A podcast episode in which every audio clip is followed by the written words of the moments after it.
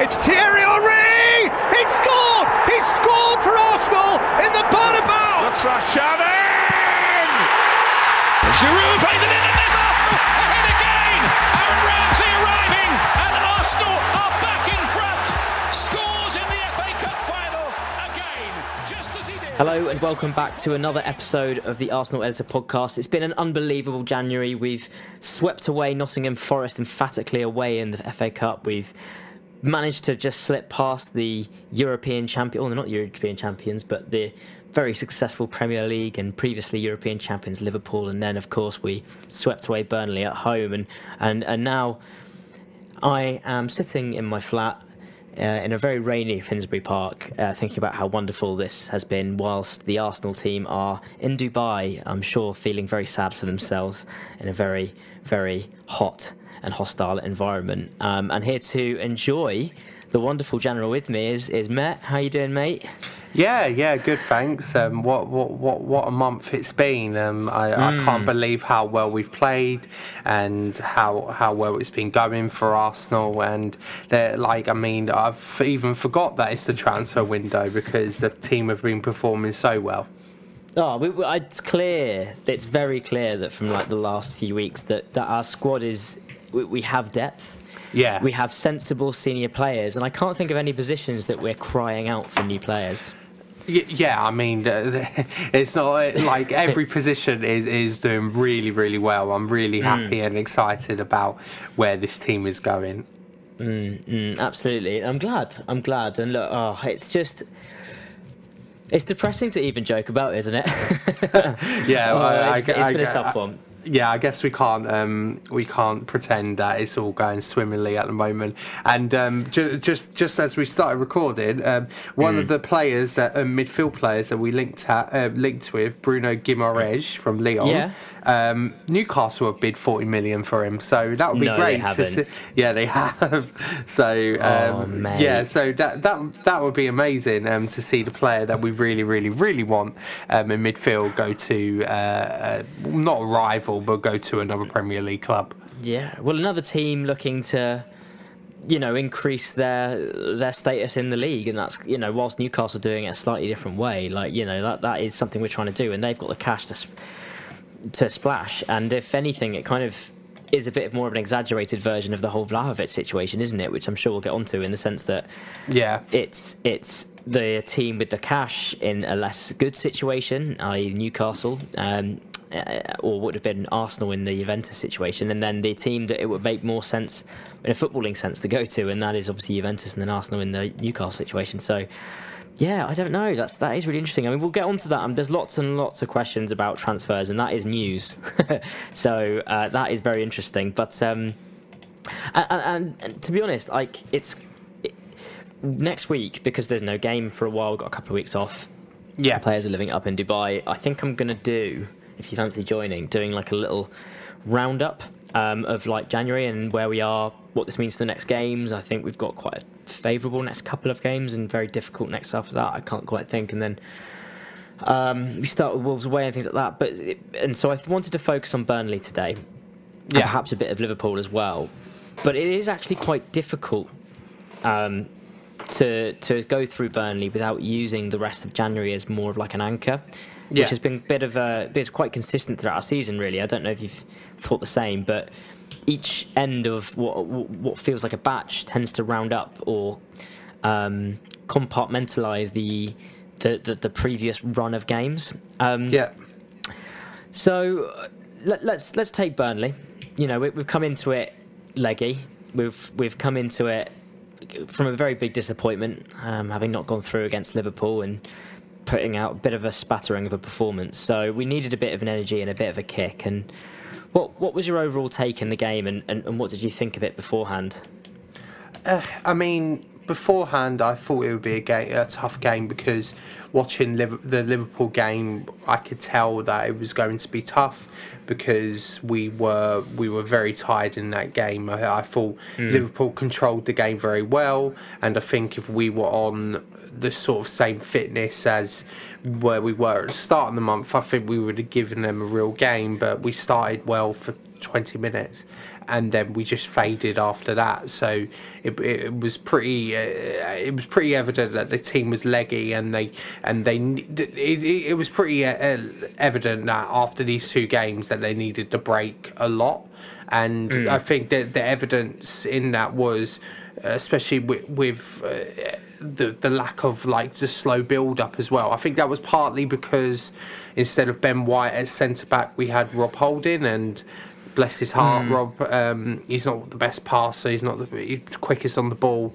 And when you're missing uh, Thomas Partey and Granit Xhaka as well, two players who can progress the ball a bit quicker, mm. th- then it's, it's obviously going to contribute to a slow build up. It, it reminded me a lot of games under Arteta last season, and we've improved so much this season.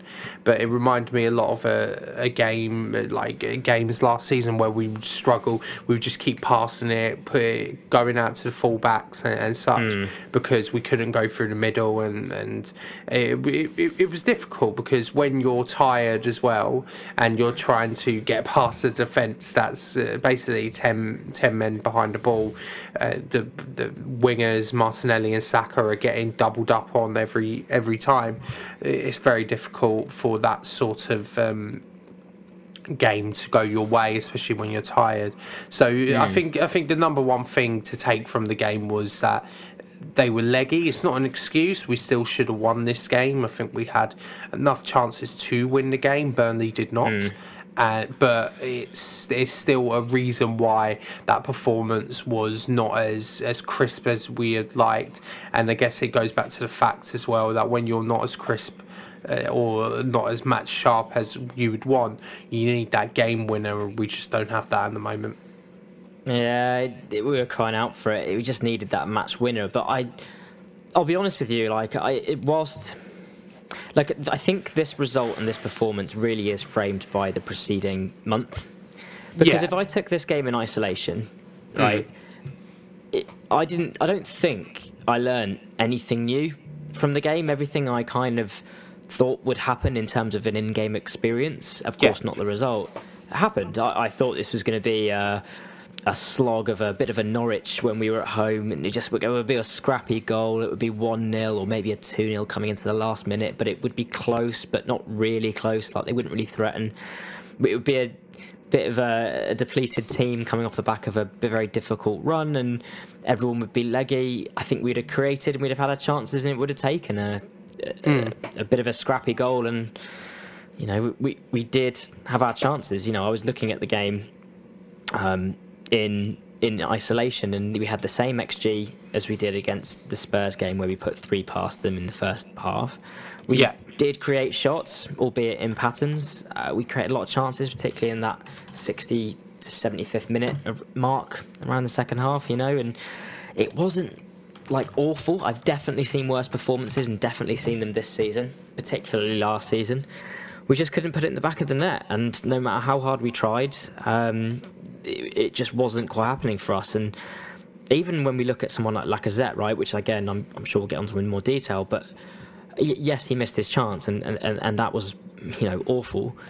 But I thought Lacazette had a good game. You know, he did some great things, and he did what Lacazette does. Like we he, we didn't learn anything new about him. He doesn't really score that many goals. He barely scores a thing. But we've been praising him for doing what he has been doing against Burnley for the last few months because he's been great at winning free kicks, getting us up the field, and turning players and building up play in different ways. And I, I did think he did that, albeit not to his best, but I don't think anyone else was that great either. And it was just, it was really focused back to when you said, like, you know, last season it felt like we were so reliant on individual chances because there weren't too many coming that we would focus on so much. I think that's what happened with, with Lacazette in the end. So, but, and obviously if if we come off the back of, I don't know, scoring a goal this season, or at least beating Nottingham Forest, or scoring at least one against Liverpool, um, uh, you know, and just picking up a point. Who was the last Premier League game we had? Man City, because you know we Man loved City. that game. We love that game. Like that was one of the best games of the season. Some would say it was our best performance.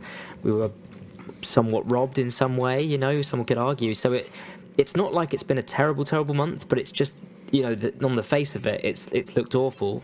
And to cap it off, with a nil-nil against Burnley feels worse than it is, you know. And um, but it, it, does leave you questioning quite a number of things. And I think, really, to be honest, this game was lost, or, or not. It wasn't lost. It was it was dried out or hung up to dry by our senior players, uh, Xhaka and Partey, and I think even Mikel Arteta to an extent, the way he managed the situation. He took a gamble and it didn't work. Um, and then Lacazette missing a chance, and I think the senior players did let us down in that, in that sense, in very individual circumstances. So um, I don't know what your thoughts are on, on how or where we lost this game, or, or, or how you see it compared to the rest of the month, really. I mean, in terms of how it was for the rest of the month, I think it's just it's sort of it's it's meshed all into one, and I think this game was the sort of boiling point for it. I think the the the Forest game you can say was disappointing. It obviously was, but you can take that out in isolation. If you go to a Carabao Cup final, we performed very well away from home against Liverpool, but the home game mm. we we just weren't in it. Liverpool controlled that game really well, and then you obviously had the um, the Burnley game, which we, we we took a while to get into and mm. it, it, all meshes into one. And I think the, the, the main thing, what I guess, was just the lack of depth, and also having mm. to rely on on players all month, basically, because that uh, attacking four, well, attacking three players, so Martinelli, Saka, and Laka that yeah. those, those three basically played all the games this month, and they started really well against Manchester City, all three of them. But they obviously dropped off by the time it got to Burnley, and I'm, I'm sure we'll talk about Lacazette in reference to this game as well. Mm-hmm. And um, obviously, what didn't help as well is that with the lack of depth in midfield, no Xhaka, no Partey, as we said.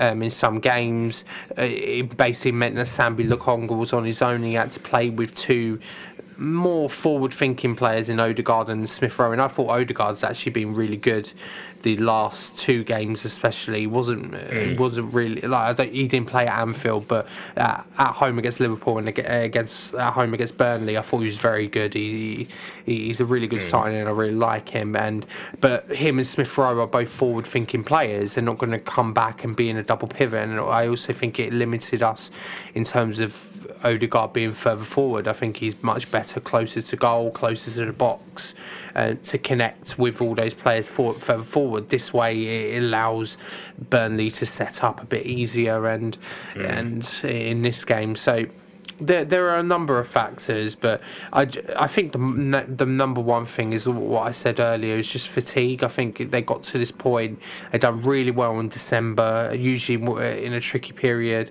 and mm. they, they've just burnt out, I think. And hopefully, this break for them to go to Dubai is going to really help them. Yeah, I think it's welcome. It's it's definitely welcome. We need some opportunities to get our squad back. Um, like, like you say, you're looking at the bench, and I think it's the preceding moments in the senior team that, yeah. that lost the game, but also the subsequent you know the direct consequence of that is ha- having a depleted bench and we're looking at our options and we're like right we've got eddie who can score a goal against slightly weaker opposition which i think you'd have to say that burnley are um, he's a bit of a fox in the box great but i mean other than that it was yeah it was kids um, kids and a goalkeeper, really. So it was tough, and it, I think you you do have to put that down to mismanagement of the squad. And again, that's why it's difficult to isolate this game without thinking about the rest of the month. But you do look at our transfer business, and I don't. I'm not saying Ainsley Maitland-Niles would have got us the extra points. I'm not saying he would have got us through against Nottingham Forest, but having that extra senior player, which he definitely is, carries a lot of weight with it. Um, and you know waiting the extra three weeks might have been valuable and you know other things like that it just feels like we didn't do our business early enough and the business we did it was outgoing and perhaps not smart not a blundering error but but certainly not smart and um, i just wish like we knew afcon was coming for the whole this whole time yeah. part and we knew what kind of players weren't playing if i'm honest i think one of the biggest blunders is that we haven't really heard too much about is the pretty much um, like I knew I had his fitness issues, but the pretty much like uh, banishment of Sambi from the from from the starting team, or even coming on at all from from mm. his man of the match performance against Newcastle all the way all the way up until January, which is considering you need a player of his quality who is great to be hit the ground running in, in January and not playing beforehand, and then expecting him to play all these games as a single pivot because Xhaka's gone and done a very Xhaka thing, even though he was coming in injured and all that sort of stuff. It's like, well, of course you're going to be suffering through the midfield, and of course you've not done it. And I, this is where I think it was a little bit disappointing. You know, I, I, again, it's just I think all of our chickens have come home to roost. Is that the phrase? Is that how they say it? Is, is yeah, chickens yeah. roosting and all that vibe? you, have got it spot on, so don't worry, don't, don't worry. Good, good. I mean, I mean, who, who, who impressed you this game? Who, who did you think looked good, and what did you think that you, you learnt from this game in particular? I mean, impressive performances. I think, I think, I think, like I mentioned, Martin Odegaard. I think looked good. I think Mm-hmm. he, he, he was quite consistent. He looked like he always wanted to create something on the ball, and I think he's just someone who wanted to both be defensively secure and, get, and, and make Arsenal go further up the pitch, but also create something. It was a really big burden for him, but I thought he'd done it quite well.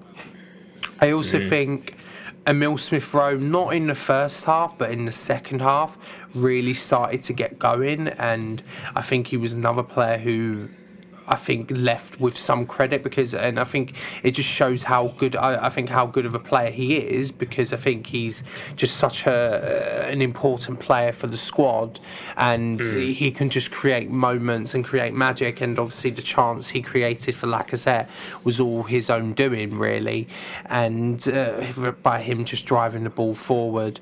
Uh, uh, but obviously, and uh, that's where the, the change of him was, was a bit difficult. But for the but for the rest, uh, I think it was just a bit of a bit of an average performance from most of them. Uh, uh, I think a lot of them, again, like I said, I don't think they were too spectacular, really.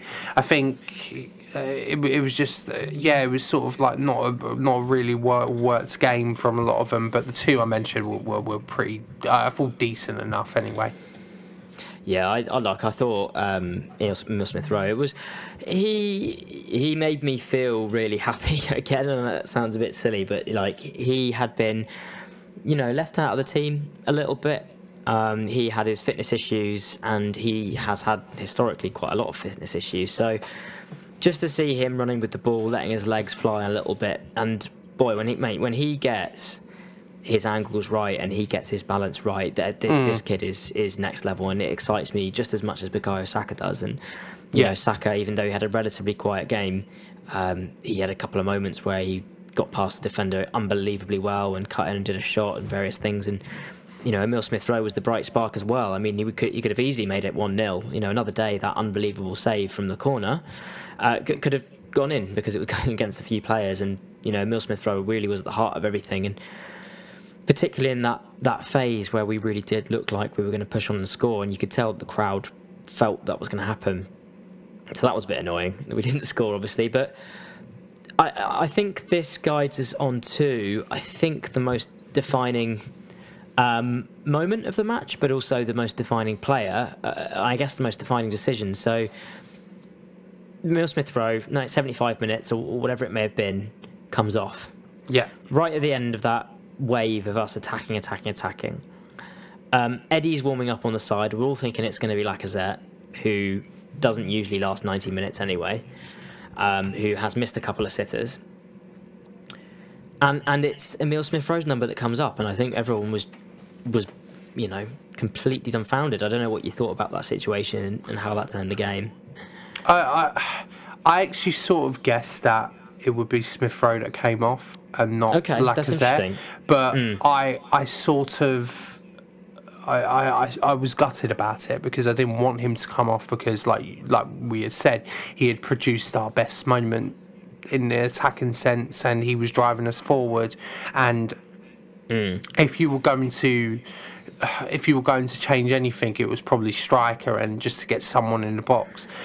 But just to take Emil Smith Rowe off for Nketiah and then ask Nketiah to do the same role as, as Smith Rowe was an odd one Yeah, it made no sense to me, and I was just a bit like, do you remember the Alex Oxlade Chamberlain um, sub against uh, Man U subs? Yeah, do you remember that? yeah yeah where Like- where where Arshavin came on and um, Oh. the crowd booed Um, I remember it vividly, and I Hmm. think it. I think it was Van Persie, wasn't it, in the game? He was like, "No, not him." Yeah. Like um, even he he, he was up, annoyed. Just like, what is this? Yeah, it was like a what on earth are you doing moment. And don't get me wrong, I don't think it was dramatic as that because Ox, the Ox was having the game of his life, right? Mm. And he's an inconsistent player to say the least. But Emil Smith Rowe is is coming back to a bit of form. He's been in and out of the team. And suddenly we're having this 20 minutes where this guy is tearing it up. He's making everything happen. And when Smith Rowe Rowe's on it, Smith Rowe is on it. And you could just sense and hindsight's a wonderful thing, and we can look back at it. But it, you could sense that it was a bit like, oh, right, Eddie's coming on, okay, and we're losing Emil Smith Rowe has been the only one or one of the catalysts in why we've been so good for the last 20 minutes, yeah. and nothing happened after that. It really was, it was dead. It was, you know, it was, it was flat. It was bland again. Um, I, I, I must be honest and say that, like, I don't think Emil Smith, sorry, I don't think Saka and Martinelli were bad because I, I do think they were very good, but they are having to solve a different problem at the moment. They are marked men. You know, people have pricked their ears up and understood who this Arsenal team are, and I think that's been relatively consistent with Arteta in the last um, couple of years we've had him. Is that after a good run, we do get scouted a bit and then struggle to find a solution to the next problem. And I don't think that's necessarily the issue now. I just because we're missing some of our players, but. Um, the the fact is that when we are missing a few players, we are desperately looking for Saka and Martinelli, um, and asking them to do more than they would normally, and they're now being doubled up, and they're having more problems to solve, and you know I think that's the it's the consequence of just being quite a good player and being heard about, you know. So when when they're trying to have to sort of spark some magic, it li- life is going to be very difficult for them. Yeah, like uh, I, I the, the uh, when Eddie Nketiah came on, and it's no disrespect to Eddie, I, I just don't think in terms of how he- he's not a Magic's player. He's a, a really good striker in terms of movement and finishing. And I know he's missed some big chances this season, but for the most part, he is a good finisher and he is a good. He's got some good movement in the box. What he is not is a player who will create something out of nothing. And that's sort of what we needed at that stage. And you could argue that we don't have that many players like that. I would argue Saka, Martinelli, and uh, Emil Smith Rowe are all those players. But Pepe.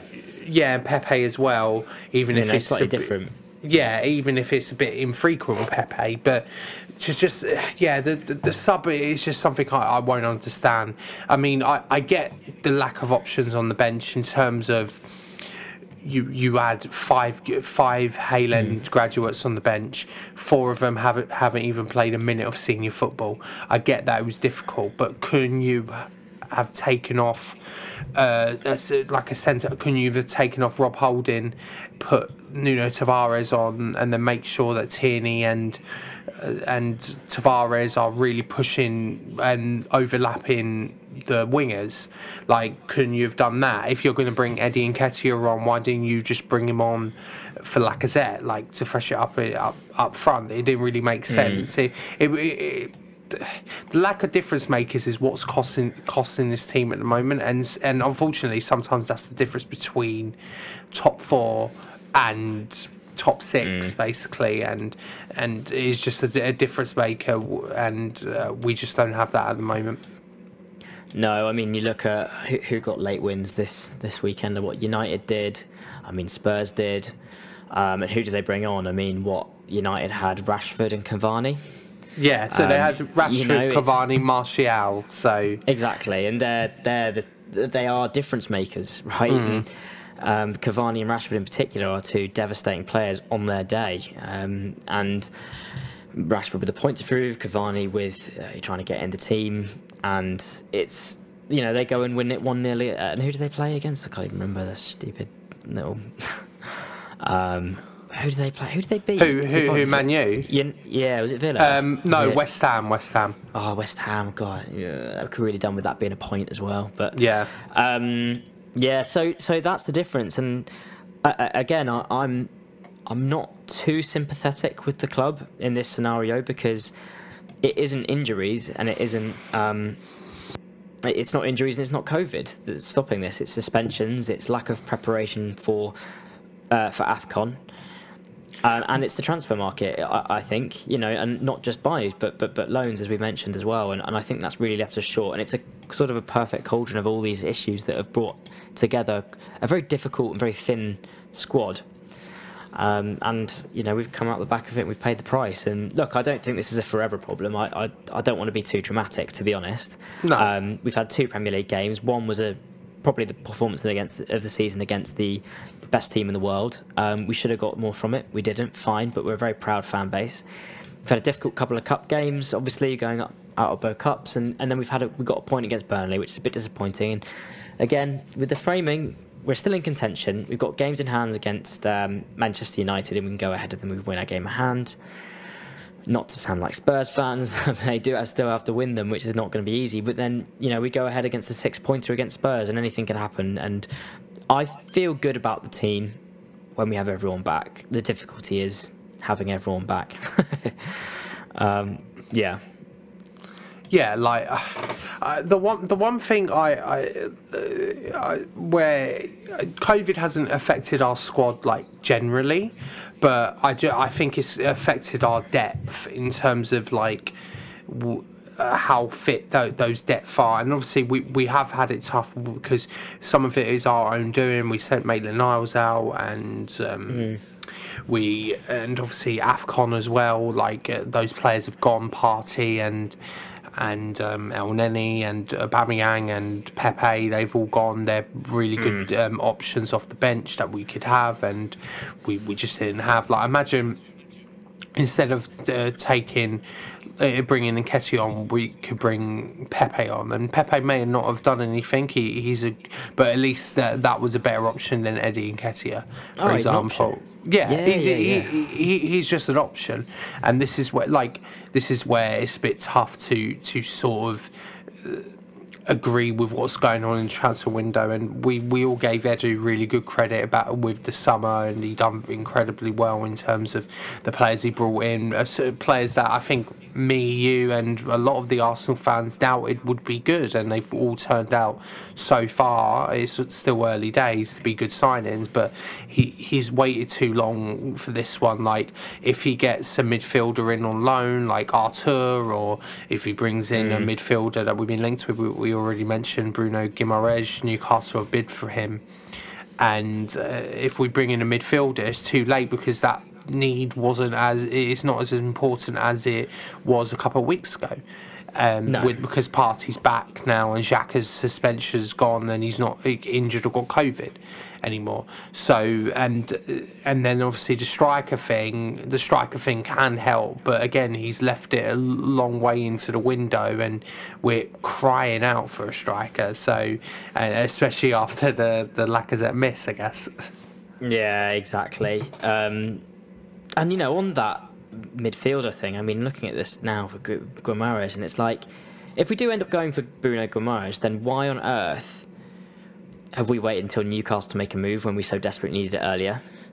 Um, yeah. You know, because the, the time was to let this person have January and then be either rotated or, you know, even taken over Xhaka. But it's very disappointing. And uh, we could talk about that in a moment, I suppose. But you know, frustrating, frustrating. And, and one thing, and a more positive note um, that we obviously were missing from this game is, I think it's performances like this where it underlines just how important Tomiyasu is to this team. And you look back to last season, and our right back situation was dire, and it centralises absolutely everything about the way we play.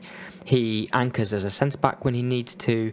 He can push up in far more attacking way than I expected him to be. He is solid. He's got great feet. He can pass. He's he. This kid, he can do it all in a very understated way. And I think obviously yeah. the the the other side of that is that Ben White gets pushed into the middle, and I think he's crucial to the way we play centrally with Gabriel. But you know, he gives uh, he gives Saka a platform. He gives Odegaard an option to run around a bit further. Like the team breathes. Yeah. And I, I, I love holding. I, I, I, I, do actually, and I think when you know you are te- uh, down to ten men, you, it's backs against the wall. Holding is a superb, fine, good squad player, and he will defend one thing he can't do, and I think we've learned, is is help us build up an attack. It's just not him. He's just not that kind of player. I think he was what player of the championship or player for Bolton when he was like 19, and I think that's not. I'm not saying that's his level, but you know, playing in a backs up against the wall kind of team is his thing. So playing, you know, trying to unlock a defence against Burnley at home is not going to be, you know, the most difficult. It is not really his job. And with Tomiyasu out, I just think it gives less of a platform to the individuals in front. So, um, yeah, is there, is there anything else you want to say about the game in particular? Have you got anything? I mean, if I was to say Ramsdale to you, I don't know if you have any any thoughts on on Aaron Ramsdale's performance. Yeah, he looks shaky, but I think people are, are overreacting a bit with him. I think it's just maybe he just needed, uh, like I said, with a lot of players, and we, have discussed, maybe he just needed some time off to sort of recharge and, and such. And I think a lot of his issues are not really like technical issues like with him and like will mm. will push him down as a player. I think they're more issues just about that he will learn with more game time and learning himself in, in uh, as a keeper. Remember, he's only 23 still.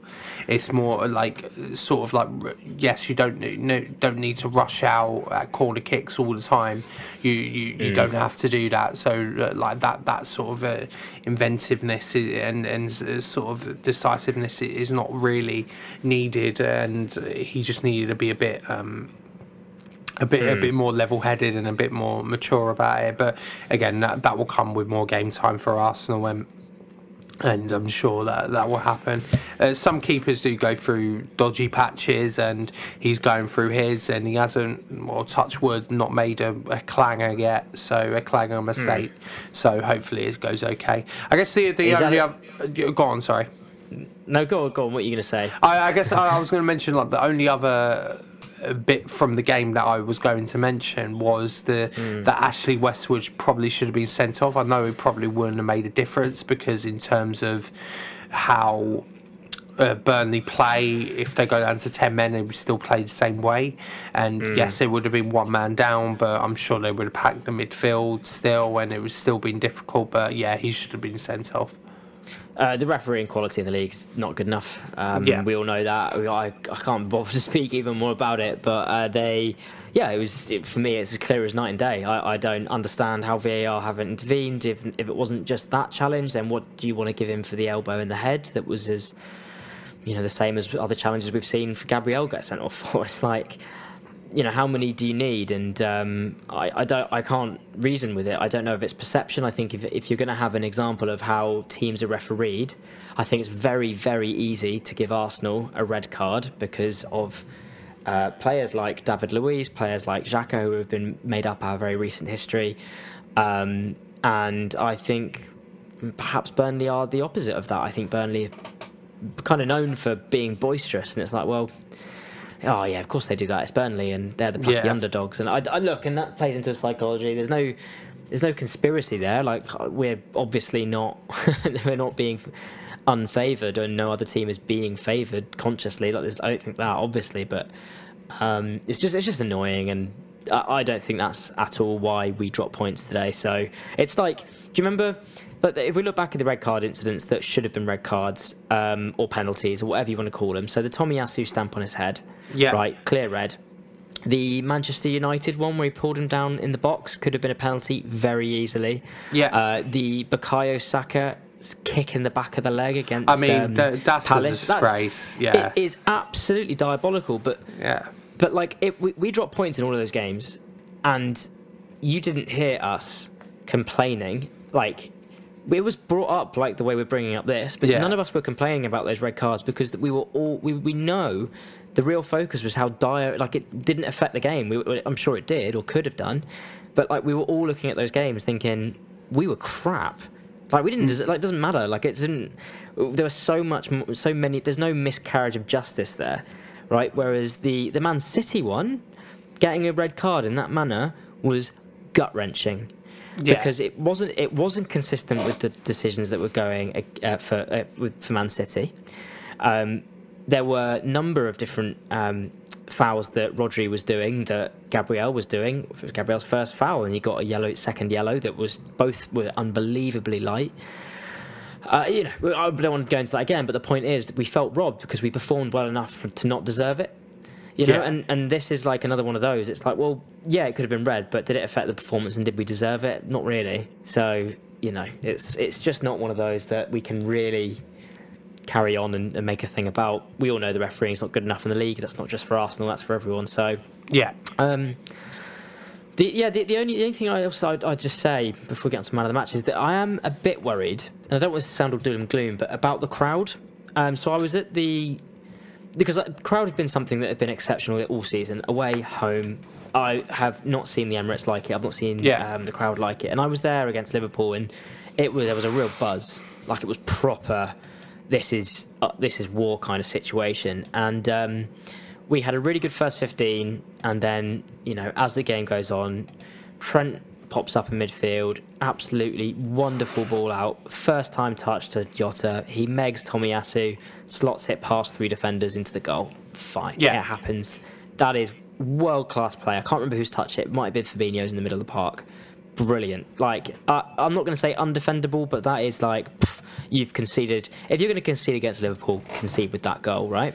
Yeah. Um, and, and then yeah, the crowd just like died, mate. To be honest, like it really just you could have heard a pin drop, mate. It was like oh crap, like it was just the energy was sucked out of it, and from what it did feel a bit like that towards the end. There were moments in the second half of Liverpool where it felt better, but it, I think it, it started to feel the same against. Um, it did feel start to feel the same against Brighton Burnley, and I wasn't there, but it did feel in the in the, on the TV that it was that way, and particularly when there were boos at the end of the game. But I'm not sure who that was directed at. So, um, did that come across to you? Well, I, I was also at the Liverpool game, and I thought the atmosphere was uh, what was very very good at the start. But then when Liverpool scored, it, it sort of brought more of the anxiety and less lot singing. The the Burnley game, I'm not too worried about the crowd because uh, I think Arsenal fans will come out when the team is like when the team needs them, and they've shown that this season. And I think, but also it, it sort of has to match. The, the performance has to match those uh, the crowd as well, and I think Yeah. it's it, it's sort of like a balancing act sort of thing. It's just like yes, the crowd needs to be behind the team, but also the performance has to dictate that that um, back in as well, and I just don't think it was. As sort of booing at the end, like I mean, the the fans were just. I don't think it was directed at anyone in in particular. Yeah, It, it was just it was just disappointment at the, the month and the game really, and how we we could have won it and we didn't. So I, I'm not too concerned about the booing or the crowd in, in general because I just think like when when we face Manchester United at home, for example, w hmm. that crowd that crowd's going to be really up for it and really backing the team. Once the, it goes a bit more deeper into the season, and hopefully we're still in that top four race and we're we're nearing the end of it, and maybe we could get that top four. Hmm. Then the crowd will be behind them and really pushing them to get to that last bit and such. It's obviously disappointing that we're not going to win a trophy this season, and and that's um, that would be when the crowd really, really, really heats up. But um, but the crowd, I, I still think it, it's the best atmosphere I've been at Arsenal. I've been at Arsenal games before COVID, and um, they were not as good as atmospheres. I've had some games this season, so um, yeah. yeah, yeah. I, I, I'm not. I- I'm not overly worried about it, but it did. It did just, you know, prick a thought in my head, and I did think, um, is that something? Look, we've had this is probably the best season of fandom I've actually seen Arsenal. So I- Yeah, you know, agreed. A, a, couple, a Burnley game and a loss against Liverpool isn't going to, you know, change my thoughts of that. So let's see how it goes. Um, alrighty, man of the match. Who are you going for man of the match? Let's do these quick fire. Um, Martin Odegaard, I thought he was he was very good on the day. He was very consistent all match. It, it, I know Emil Smith Rowe was a bit more the eye catching player, but Martin Odegaard was the one that ran sort of the show in midfield. Yeah, and I think that's fair. I mean, I would, I would say Emil Smith Rowe for me, just because I'm so happy for him. I think he needed it, but also shout out to Sambi. I know that he probably took a while to warm into the game, but like he's being asked to do something. He's 21. This kid is a special kid. Lokonga, I think, has got a huge future at the club. Um, he's being asked to be a single pivot, basically, in Yeah. a team um, that is pushing for top four and in the Premier League. And I think this guy's got a massive, massive future. So, big shout out to him. Uh, Dick of the day. You got Dick of the day? Um, well, my dick of the day is not related to the game um, because nil nil against Burnley is not obviously the most Mm. inspiring game. Mine's um, related to the transfer market and one player in, Oh, in God. particular. Um, Dusan Vlahovic, you are my dick of the day because you've Mm. strung us around all month to only go and sign for Juventus when um, that expectation was basically we expected it to happen anyway.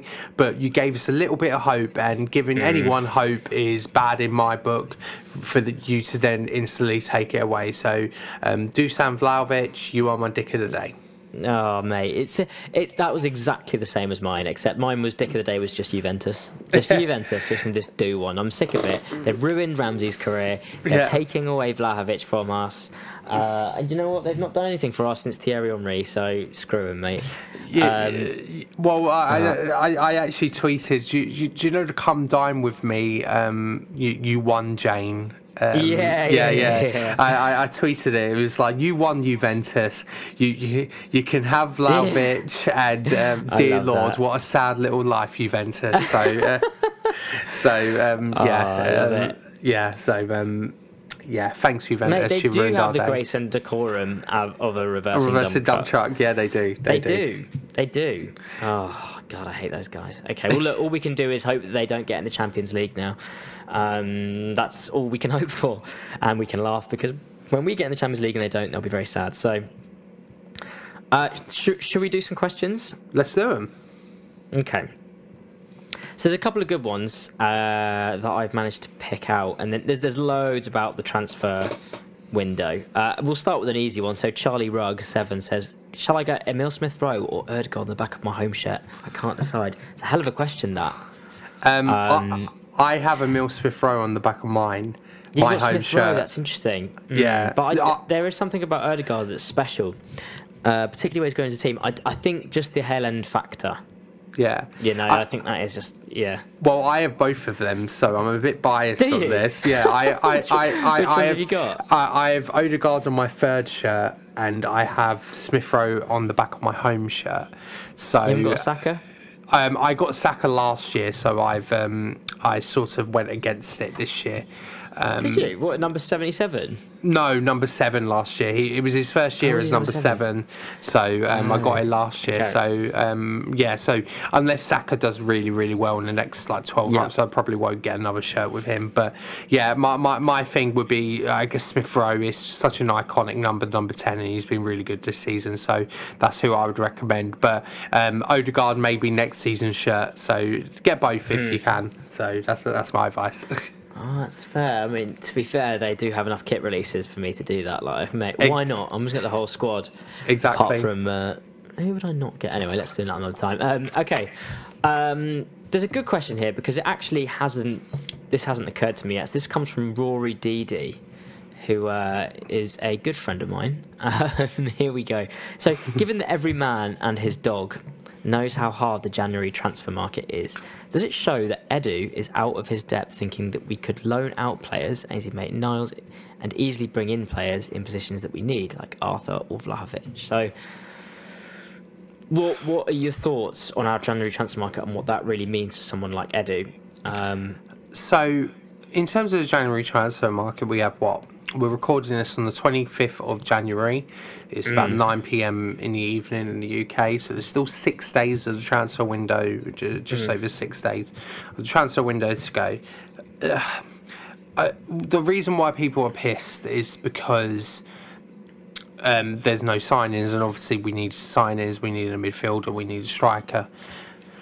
Um, January is a very difficult place to get players, especially ones that first team ones. I mean, you think of the players we've signed in January, and I know we signed Aubameyang, I know we signed Arshavin, but they're either hmm. players that we were going to sign in the summer, like a Reyes, or they were signings that we had to make very quickly, and and and we just got on the we got the deal done very quickly, like Monreal, like Odegaard on loan, like Denis Suarez, Kim Kallstrom, like all these players that like we we just needed to fill gap. We done it quickly.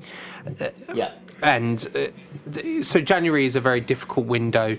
I, I know people uh, will be screaming about Vlahovic, but that, that's just a transfer that that just went away from us, and sometimes that can happen. And uh, yes, you can blame Edu because obviously it's his job to to bring those players in, but also you you you can probably blame the agent of the player as well because if the agent of the player is is uh, negotiating more for a move to go to a different club and he's not really bothered about you, then what can we do? It's not like we can tie him up and bring him bring him to the Emirates. Like he didn't want to join. That's life. That's football. Like that can happen.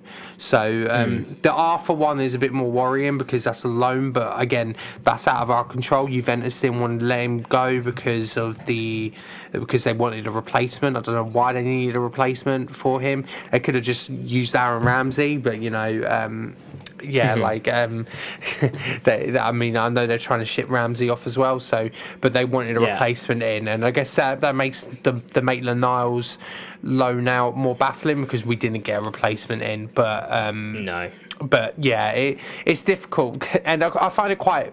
Um, I, I guess this is the first transfer window where I've sort of felt like that people are really overreacting because I I feel like people just forgot how well we did in the summer. And I know that's in the summer, that's in the past. You're only judged in your current transfer window, basically. But like, I, I just saw a tweet saying like Edu should be sacked, and it's just like, well, God. like it's just Yeah. like, oh, I, I don't know about that. Like, I'm not. I'm not backing it. Like I'm not justifying our transfer window. And if we end up with no signings, if we end up with just one keeper on uh, like a keeper signing, it's a poor window, no doubt about it. But uh, I, I just think people go go to zero to hundred very quickly.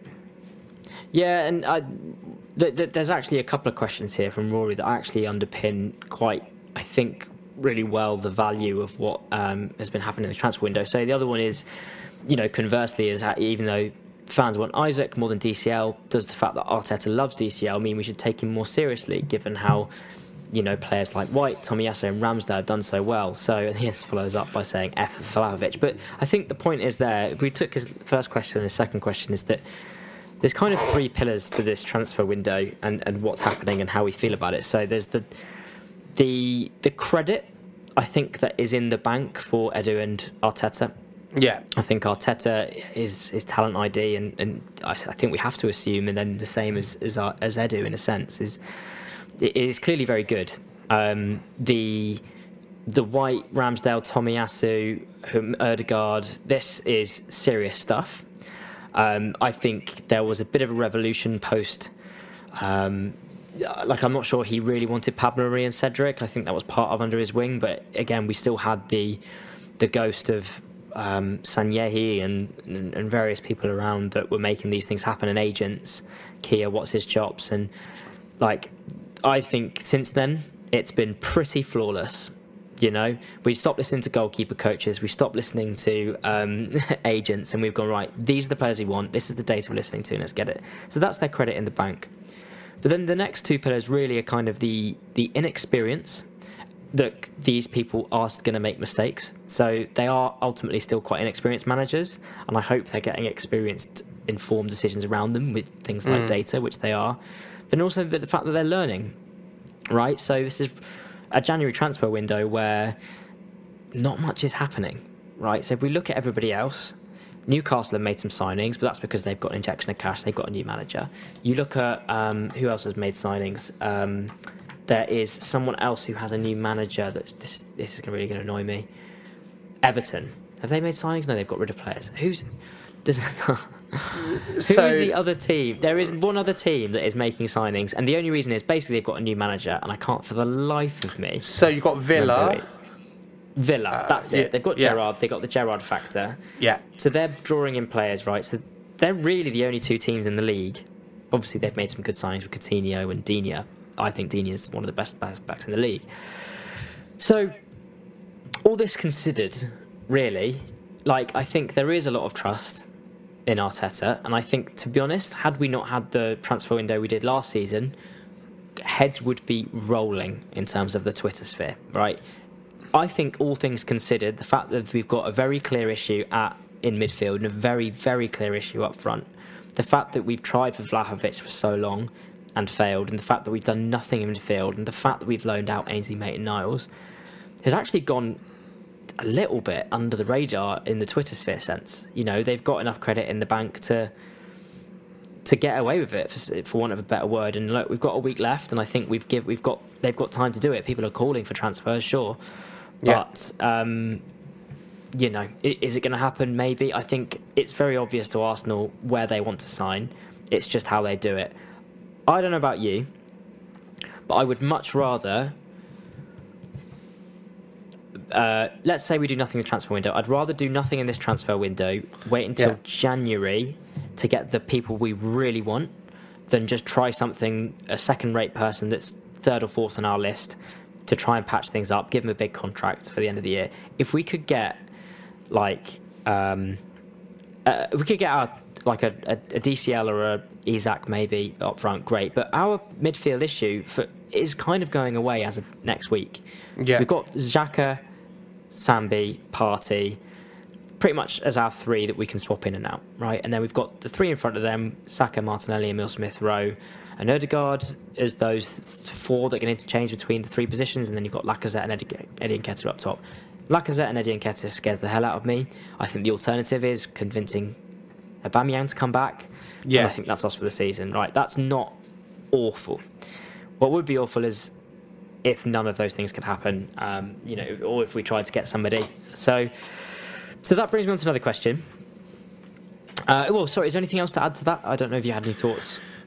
Um, I mean, it's such a. It, because uh, I wanted to ask you actually, and I don't know if you've got a question about this. So, obviously, we, we, we need the star striker. We need the striker that's going to take us to the next level.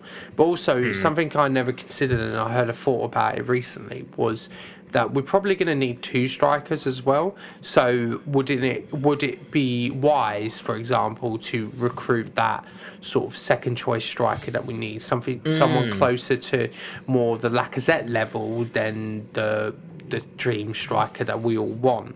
So, So, well, like the Eddie replacement, basically. yeah, well, yeah, well, it's more the Lacazette replacement because the Eddie Yeah, suppose so, replacement, yeah. to, to, the Eddie replacement to me is going to be Balogun.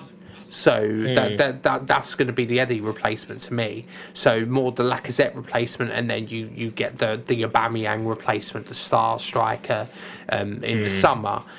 That like especially if that striker comes in and starts firing, like, uh, and at least it gives us better options than just having Nketiah and Lacazette. Like that's really really small, and you're basically relying on Lacazette to play every single game and every single minute of the season. And I just, I just don't think he has the legs for that. Yeah, that's that's. I hadn't really thought of it that way. So it's really making sure that we've got that second striker and then waiting for the person that wanted it. So that's a really good way of thinking of it. To be fair, and if that's a loan or whatever it may be, then then so be it. What, what do you think of? Um, so, Money B nine five two says, would you take Jovic on loan?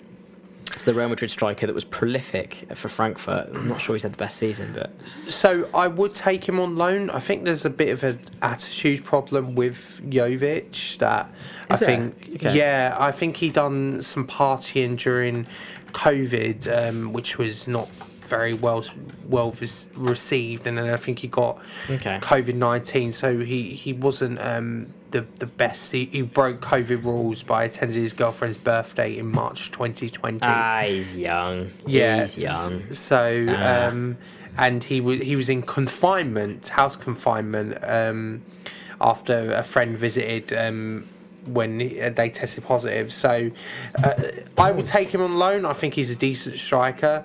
If again, if it's to just tie us over to to the to the summer, try and get Hmm. us top four, and then we can get that star striker and really go because we're really ideally we're going to need two big signings and then the rest are sort of like smaller midland signings so yeah so the summer um, yeah so I'll take Jovic what about you Yeah, absolutely. I, I think he's a, he'd be a great signing. I think he struggled for Madrid, but um, I think that is we've got a style of play that would suit him from what I've read, and I know he was prolific for, for Frankfurt, so I don't see why he couldn't be better, or at least another option to to Lacazette, which I think is what we need right now. So I certainly wouldn't mind that at all, and I think it could be well a good option. I just don't see Calvert Lewin or Isaac necessarily being options this window. Um, so let's see. There's a lot to be done. And so, what do you think about a couple of questions? Then let's do a couple more. If we go big for a midfielder for the Prem this window, then who would you pick from the from, Neves- from the Premier League did, did from the say Prem? Okay. So he says Neves, Luiz, or Tielemans. Tielemans, I should say. So this is CK3 who asked this question. So I really like Yuri Tielemans. He would probably be my top choice, even Hmm. if defensively he's not good. I just think, in terms of how he is on the ball and, and in terms of how he is creatively and technically, I just think he's a terrific player. Neves would be good as well. It would basically be increasing our depth in terms of that sort of game uh, play style. I think he's a really interesting player, and he doesn't. And I think he, if he would come in, he would be a really good partner for Thomas Partey, and uh, and he would fit in quite well. Douglas Luiz as well is someone that I, I like. All three all three of those players are good. Uh, I I think. Uh, Neves, we were obviously heavily linked with in the, in the last summer, and maybe we, we go for him again this summer. And he always seemed what what I actually found interesting. He's only twenty four, Ruben Neves. Yeah, So young. yeah, so he's been around forever, but um, but yeah, he's only twenty four. So I think there is something there, and I think Douglas Luiz I, I like as well, but I think maybe he's a bit lower than than Ruben Neves on my list. And Tielemans I think might have a bit more of a an attractive offer. So if I could, it would be ne- it would be Neves because I think that's the more realistic. I think Tielemans might have Manchester City or Liverpool after him um, as a really good squad option because he's basically going to be leaving for free. Yeah, I, I think. Look, I, I don't. I don't think Aston Villa are selling anytime soon. They've got serious business to do, and I'm a bit- little bit worried about their big campaign. They've got a lot to do, and I think they've got a very good manager and they've got a lot of cash to do something. So there's a lot of teams in the Prem now doing stuff. I think Neves would be a good option. Tielemans would be the dream. Um, even if he did give away a goal against Spurs to lose 3 2 the other day, which we will not speak about anymore. Um, okay, so let's do two more questions. So let's do one from Tanya Fozard, uh, who I believe was at Liverpool game this week. Uh, what would be the worst signing possible this window? The worst signing possible. Wow. Oh God, probably Adebayor after his comments. No, no, I got I, I got one better. we are, we do need a striker. We do need a striker. I, I, I got one. Cristiano Ronaldo. There you go. He'll just disrupt Oh us as uh, uh, as much as he did with uh, Manchester United, Mm. uh, and get Arteta to sack like he did with Ollie. God. So um, yeah, Yeah. I- so it's either Adebayor or Ronaldo. I don't know. It's it's difficult to say. Uh, is that the one you're still playing? Like I thought you Yeah, would mate. I looked it up. I looked it up. So he's he's 37, and he's playing. Uh, let's have a look. I think he's playing. He's, he hasn't. He's only played like twice for this team, but he um, he plays for. It's like some random team. Is, is he not? I'm on his I- wiki. I'm, taking ages to load, obviously, on the internet. Oh no, he has retired. Yeah, he retired Oh, in he 20. has? Yeah, he retired Oh, in 2020. 2020. Yeah. so- uh, Okay. yes. no, he did. For Olimpia was his last team. Was there a team based in is that Croatia or? the eighth the eighth league of uh, Latin America. So where's Paraguay? that There you Paraguay? Paraguay. The eighth tier of Paraguayan football. There you go. You heard it here first. You don't. Not every day's a school day on this, mate. Yeah, Um, exactly. Go on then. Let's do one more. Uh, who Jasper VDK says who is the most underrated Arsenal player ever? Ever? Wow. Ever? Ooh, ever. Oh, Gosh, that is a whole new podcast in itself. Ever. Oh, Well, you got. the- God, I don't have any time for this. I mean, I think Lauren had more of a part to play in the Invincibles than he gets credit for because he was an anchor. He played a Yeah. Tomiyasu role in an unbelievable team and Yeah. often gets forgotten. I think he was class. I think Bacary Sagna. Yeah, um, Sagna's great. good. I'm just thinking. Uh, I got Monreal. I thought he was very good for us. I thought he was Yeah, very good yeah. for Arsenal. He's very underrated. Um, Um, I think Alex Song.